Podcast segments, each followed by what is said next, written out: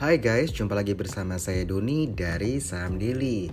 Di episode podcast ke-151 ini kita akan ngebahas mengenai supportingnya dari EV ya. Jadi kalau di episode 150 kita bicara mengenai EV yang sepeda motor ya. Uh, tapi kalau yang kali ini kita mau ngomongin soal charging dan exchanging station dari EV itu sendiri. Jadi kan kalau kita udah beli sepeda motor listrik pasti kita butuh uh, tempat untuk charging atau untuk mengganti baterainya itu. Nah, jadi istilah kita bilang supportingnya dari EV lah ya. Nah, pembangunan charging station ini uh, kita lihat makin uh, marak ya uh, di Indonesia di mana uh, stasiun pengisian kendaraan listrik umum atau biasa disingkat SPKLU dan stasiun penukaran baterai kendaraan listrik umum atau disingkat SPBKLU itu secara bagus ya nama yang uh, lazim digunakan saat ini untuk stasiun-stasiun pengisian maupun penukaran baterai kendaraan listrik gitu ya.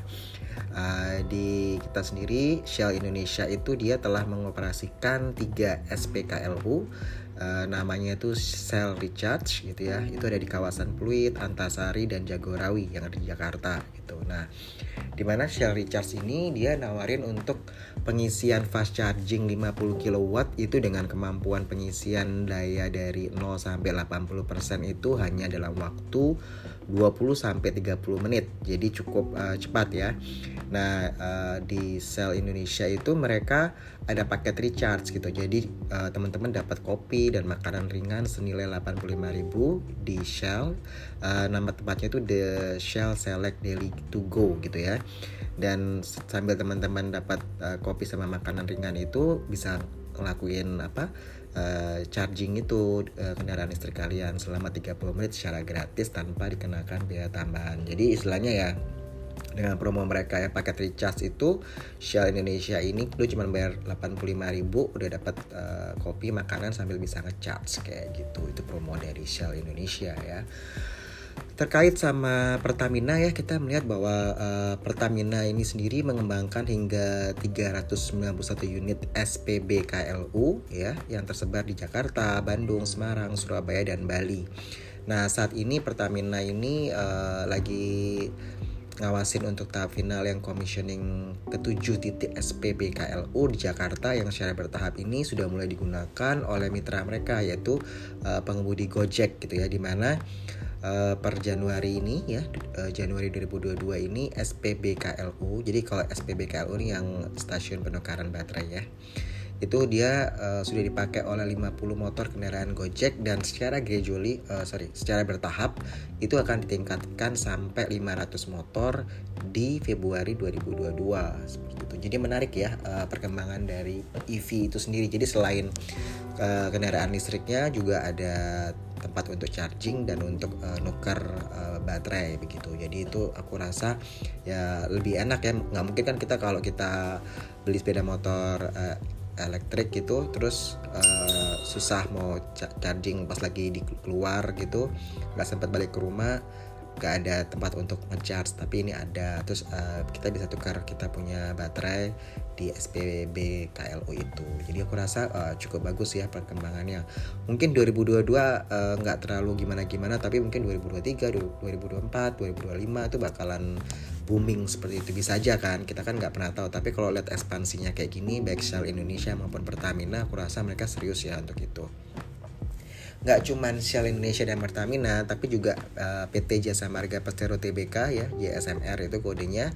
Itu melalui anak usahanya yaitu PT Jasa Marga Related Business biasa kita uh, callnya itu JMRB ini dia kolaborasi dengan PLN uh, eh, di mana mereka mengembangkan SPKLU itu di 5 titik rest area yaitu rest area ke, uh, kilometer 207A ruas tol Palikanci uh, sama di kilometer 379A, 389B ruas tol Batang Semarang dan di 519A dan 519B ruas tol Solo Ngawi. Nah, kelima kelima SPKLU, SPKLU ini tempat untuk charging ya. Ini udah beroperasi sejak tahun lalu gitu. Jadi uh, menarik ya kalau ada ada Shell Indonesia, ada Pertamina, ada JSMR. Jadi memang uh, tiga perusahaan ini uh, perusahaan besar ini aku lihat mereka benar-benar serius untuk uh, support di uh, EV begitu jadi nggak uh, cuman EV-nya kalau EV-nya kemarin kan di episode 150 ya teman-teman untuk yang khususnya untuk yang kendaraan motor listrik ya nah sedangkan ini adalah support untuk stasiunnya begitu Oke, okay. ngomong-ngomong kayak GSMR gitu ya, uh, memang lagi dalam pola downtrend. Terus kalau kita lihat valuasinya juga uh, kalau pakai metode IPS growth dia ini aku bicara di tanggal uh, 22 ya, 22 Januari 2020 itu harga penutupan kemarin Jumat itu di 3.620 sedangkan intrinsic value-nya kalau pakai metode IPS growth itu di 3.177 dengan margin of safety-nya masih minus 14 ya masih minus 14 persen gitu. Kalau pakai metode book value itu intrinsic value di 3489 sedangkan uh, kalau pakai metode ROE itu di 2727 gitu jadi uh, mungkin kalau yang secara fundamental ya teman-teman yang fundamental sorry uh, itu lebih uh, lihatnya JSMR udah overvalued seperti itu Terus kalau kita lihat dari angka-angka mereka ya, misalkan uh, secara revenue sebenarnya kalau annualized itu dia naik ya. Memang uh, JSMR nih aku lihat uh, di tahun 2016, 2017, 2018 itu dia naik itu trennya. Tapi begitu 2019 agak turun dikit. Uh, 2020 karena covid jadi benar-benar drop kayak a half of it gitu terus 2021 yang annualized dia naik lagi jadi sudah ada growth sekitar 3% ya year on year-nya untuk sisi revenue sedangkan di sisi operating profit itu aku lihat di sini untuk uh, 2020 ke 2021 itu udah ada kenaikan secara annualized ya. Itu yang growthnya 38% year on year begitu net profit juga membaik ya. Uh, memang net profit ini kalau kita lihat di tren 2016 17 18 19 tuh naik sih. Uh, 2020 dia turun ya karena covid juga. Jadi turunnya bisa sekitar seperempatnya ya. Untuk dari segi net profit tapi di annualized 2021 ini naik 99% ya uh, growthnya year on year gitu. Jadi uh, sudah lumayan membaik. Terus kalau dari cash flow juga aku lihat dari bandingkan tahun 2020 uh, uh, operating cash flow-nya juga lumayan naik ya seperti itu. Jadi kalau secara chart memang dia masih downtrend ya itu tadi aku sebutin tadi gitu. Oke okay. Uh, banyak yang tanyain soal uh, gimana sih kok untuk nemuin kayak yang wonderful company itu gimana gitu-gitu kan. Ya memang biasanya uh, kita bisa melihat dari sisi kuantitatif ya yaitu di membaca laporan keuangannya mereka baik neraca laba, laba rugi arus kasnya mereka seperti apa uh, selain kualitas selain kuantitatif juga bisa secara kualitatif seperti itu kan Nah, kalau secara kuantitatif tuh biasanya ya teman-teman uh, lihat konsistensi dari pertumbuhan penjualannya seperti apa, terus uh, konsistensi pertumbuhan gross profit marginnya itu seperti apa gitu kan. Biasanya kan GPM-nya misalkan di atas 40% itu yang biasa teman-teman suka misalkan. Terus ada juga dari sisi konsistensi pertumbuhan net profit marginnya seperti apa ya at least dia bertumbuh minimal lima tahun terakhir biasa biasanya kan begitu. Terus uh, ya NPM-nya kalau di atas 10% itu disukai teman-teman juga. Nah ini uh, masalah kayak begini ini uh, tergantung masing-masing dari pola apa uh, nyiapin apa kita bilang bukan trading rules. Trading rules itu kan untuk yang trader ya. Tapi ke investor rulesnya mereka itu apa gitu. Apakah tadi kayak GPM nya di atas 40% NPM nya di atas 10% seperti itu. Terus kita juga harus melihat ada nggak uh, uh, pendapatan yang lain yang memang harus kita outin dulu untuk untuk ngitung uh, kinerjanya ini. Jadi uh, pendapatan yang lain yang mungkin itu sifatnya tidak berulang. Nah itu kan uh, katanya laba tapi sebenarnya ya memang cukup one time aja. Nah itu juga kadang-kadang kita harus take out itu dari uh, perhitungan kita ya supaya kita tahu bahwa sebenarnya kalau tanpa dia menjual misalkan menjual tanah atau menjual kendaraan dan sebagainya itu atau melakukan investasi nah itu uh, kita outin dari situ supaya kita nggak memperhitungkan dalam net profitnya dia. Itu kita juga bisa lakukan. Terus kita juga melihat konsistensi dari pertumbuhan ekuitasnya seperti apa, lalu ROE-nya biasanya kan 15% di atas 15% yang kita favorable ya uh, seperti itu. Lalu DIR-nya mungkin uh, di bawah 0,5 seperti itu. Uh, current ratio-nya di atas satu. Nah ini uh, yang kita lihat secara general ya lalu uh, gearing ratio-nya di bawah 0,3 misalkan. Nah itu setup setup uh, masing-masing investor bisa berbeda-beda tapi yang lazim kita temui seperti itu gitu ya. Terus lihat cash flow-nya juga bagus nggak cash flow-nya gitu. Jadi uh, kenapa sih cash flow itu penting? Jadi semenjak uh, COVID itu kita ngelihat uh, pertama kali malah cenderung ke cash flow karena perusahaan yang bertahan tuh yang punya cash yang strong ya. Aku rasa seperti itu itu penting aja. Jadi ketika ada krisis, ketika ada kayak kemarin kita ppkm, nah itu yang punya cash yang cukup banyak itu yang lebih diuntungkan sih. Mereka bisa survive dibandingin yang nggak punya cash kebanyakan hutang seperti itu. Oke, lalu yang sering tanyain juga itu mengenai valuasi ya. Jadi kayak valuasi itu kan menentukan murah mahalnya suatu perusahaan kayak gitu. Jadi ya uh, biasanya pertanyaan-pertanyaan yang muncul adalah berapa banyak sih cash yang dimiliki, terus kualitas piutangnya seperti apa, uh, piutangnya seberapa banyak, terus prospek uh, perusahaan tuh 5 sampai 10 tahun ke depan seperti apa, kemampuan dia mencetak laba itu juga yang membuat orang kenapa sih uh, kita harus melakukan valuasi gitu ya. Uh, ya di situlah kita uh, menjawab pertanyaan-pertanyaan tersebut supaya kita bisa tahu bahwa memang sebenarnya perusahaan ini layak untuk kita beli atau enggak sebagai investor seperti itu ya kan? Biasanya kita kalau uh, menentukan harga beli ya itu aku uh, misalkan kalau investing ya itu selalu ada range harga gitu. Jadi dan dan juga gue uh, nerapin namanya diskon gitu. Jadi kalau aku mau beli perusahaan untuk aku invest itu biasanya aku uh, selalu nerapin diskon gitu. Jadi gue nggak mau beli uh, di harga yang mungkin orang bilang oh itu menarik ini ini gue hitung hitung dulu terus gue kasih diskon kalau udah dapat angkanya gue diskon lagi. Seperti itu. Jadi makanya gue uh, lebih uh, orang bilang sadis kalau nawar ya. Ya memang. Tapi itu works uh, untuk aku gitu. Tapi mungkin gak itu works untuk orang lain ya. Tapi ya ini yang biasanya kita jalanin gitu. Jadi kalau setahu aku dulu kalau nggak salah baca ya kayak Warren Buffett sendiri itu dia uh, beli saham tuh kalau terdiskonnya minimal 50% kan dari harga yang dia uh, kita bilang harga konservatifnya dia lah ya, ya istilahnya undervalued yang sampai 50% seperti itu. Jadi uh, membeli perusahaan atau saham dengan harga jauh di bawah harga wajar itu ya ada margin of safety di situ. Nah itu yang aku rasa teman-teman fundamental fundamental ya. Itu mereka uh, lebih ke situ gitu. Jadi ya itu menentukan valuasi terkait murah atau mahalnya suatu saham misalkan mau pakai metode uh, average pair juga bisa gitu kan. Lalu bisa pakai biasanya sih average pair itu dipakai untuk uh, perusahaan-perusahaan yang uh, pendapatannya itu konsisten gitu dengan cash flow yang baik gitu ya. Yang biasa kita kenal dengan CEC ya capital efficient company seperti itu.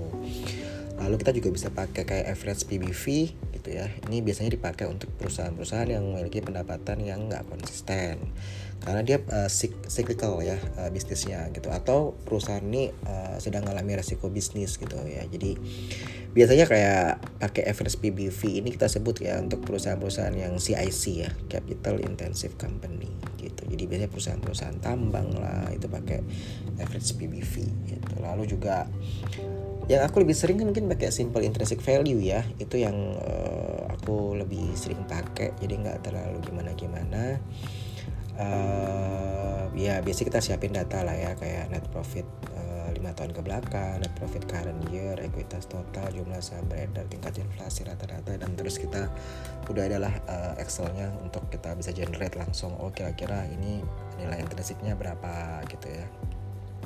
Seperti itu. Jadi biasanya setelah dapat nilai intrinsiknya gue pakai uh, margin of safety juga jadi gue diskonin juga seperti itu baru ntar uh, aku tahu oh yang cocok ini gue beli di harga berapa nih untuk uh, perusahaan-perusahaan yang aku mau invest kayak gitu. Itu sih kalau uh, ini kan teman-teman aku jarang podcast ya jadi sekalian aja jawab uh, jawab pertanyaan teman-teman gitu. Iya iya betul. Ini uh, eh, gue sambil baca Instagram ya. Jadi uh, sometimes kayak misalkan uh, pilih yang kayak fundamental rules gitu kan yang kuantitatif. Tipenya kayak misalkan oh pairnya yang harus di bawah 15 atau di bawah 10 tapi nggak boleh minus ya gitu. Atau yang PBV-nya di bawah satu tapi nggak boleh minus gitu.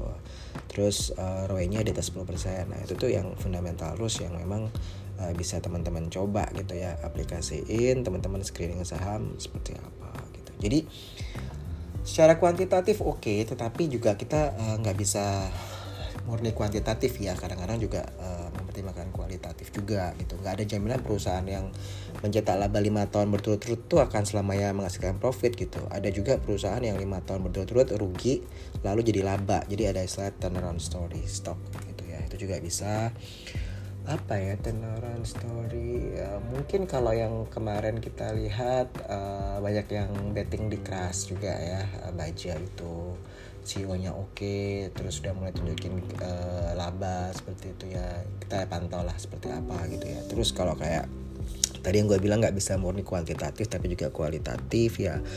Misalkan kalau kita lihat dari pertumbuhan sales ya kita hmm, contoh apa ya?